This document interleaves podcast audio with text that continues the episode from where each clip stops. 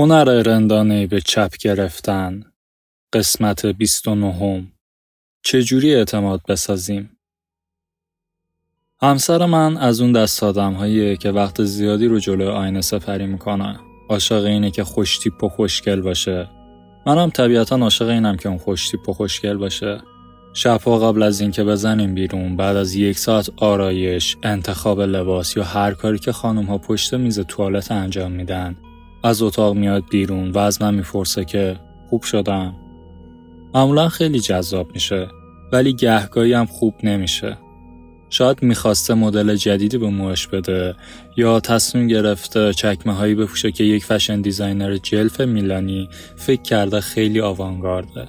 حالا دلیلش هرچی که بوده جواب نداده.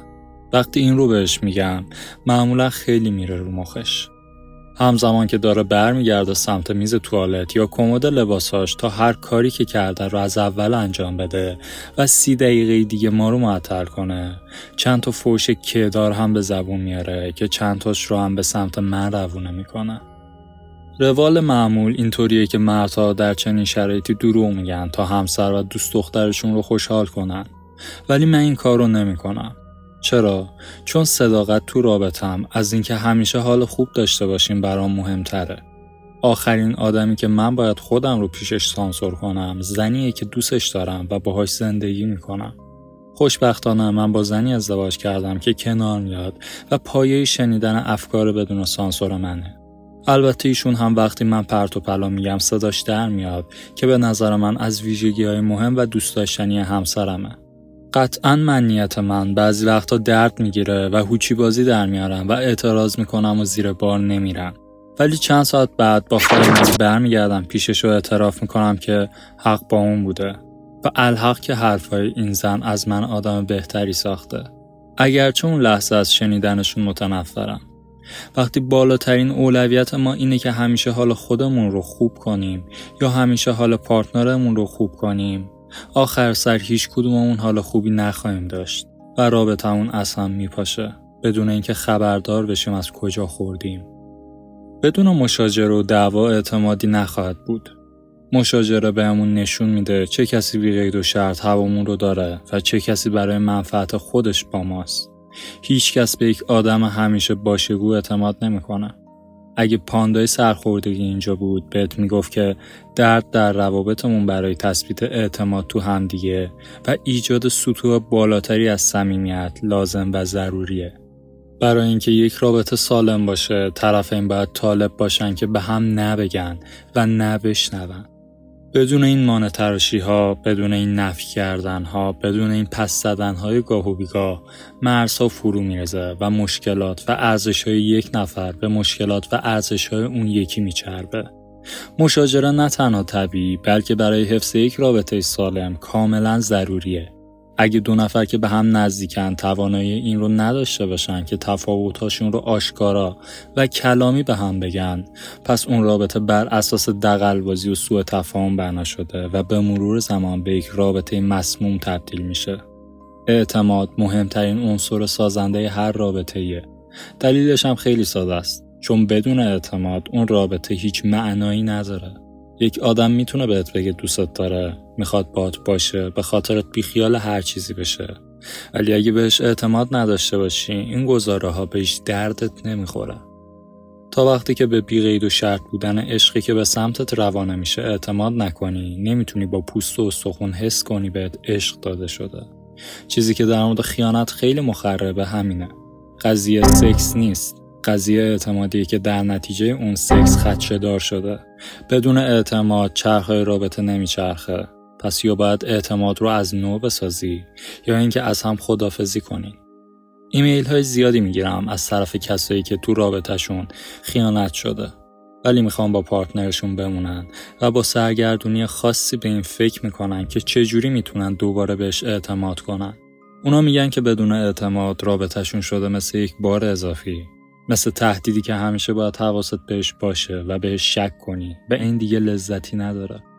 مشکل اینجاست که بیشتر آدم هایی که در حال زیرابی مچشون گرفته میشه معذرت خواهی می‌کنن و با چرب زبونی عبارت های مثل دیگه همچین اتفاقی نمیافته رو به زبون میارن.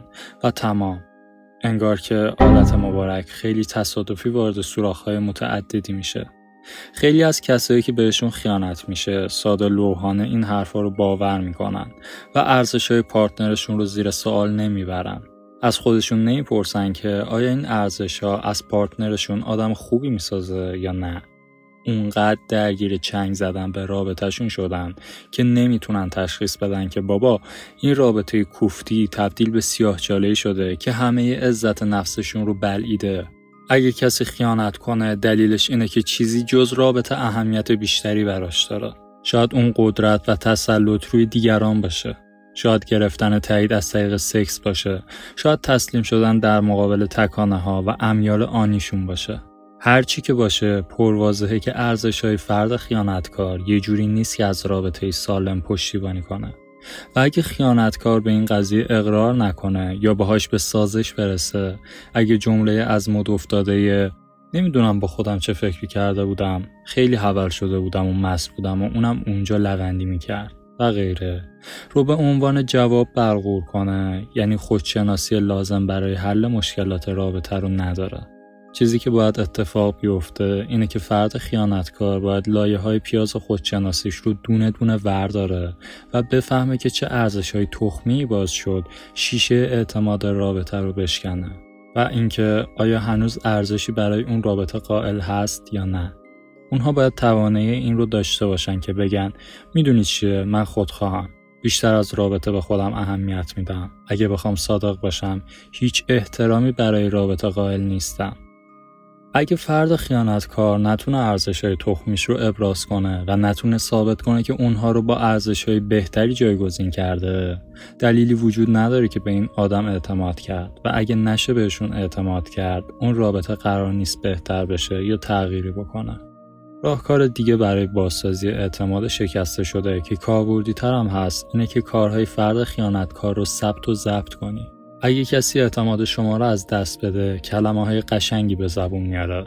ولی بعدش باید شاهد فهرستی از رفتارهای اصلاح شده و بهتر شده باشی. اون موقع می‌تونی دوباره اعتماد کنی به اینکه ارزش های فرد خیانتکار با رابطه همسو شده و اون آدم عوض میشه. متاسفانه ایجاد یک سابقه خوب برای اعتماد سازی زمان زیادی می‌بره. قطعا بیشتر از زمانی که صرف شکستن اعتماد شده. و در طی اون دوره اعتماد سازی احتمالا چیزهای زیادی انمالی و کوهی خواهد بود.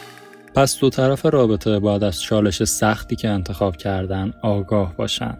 من از مثال خیانت در رابطه عاشقانه استفاده کردم. ولی میشه این فرایند رو به هر نوع نشت اعتماد در هر نوع رابطه ای تعمیم داد. وقتی اعتماد شکسته میشه تنها در صورتی میشه بازسازیش کرد که این دو گام اتفاق بیفته. یک اعتماد شکن به ارزشهایی که واقعا باعث ایجاد ترک در اعتماد شدن اقرار کنه و ازشون تفره نره.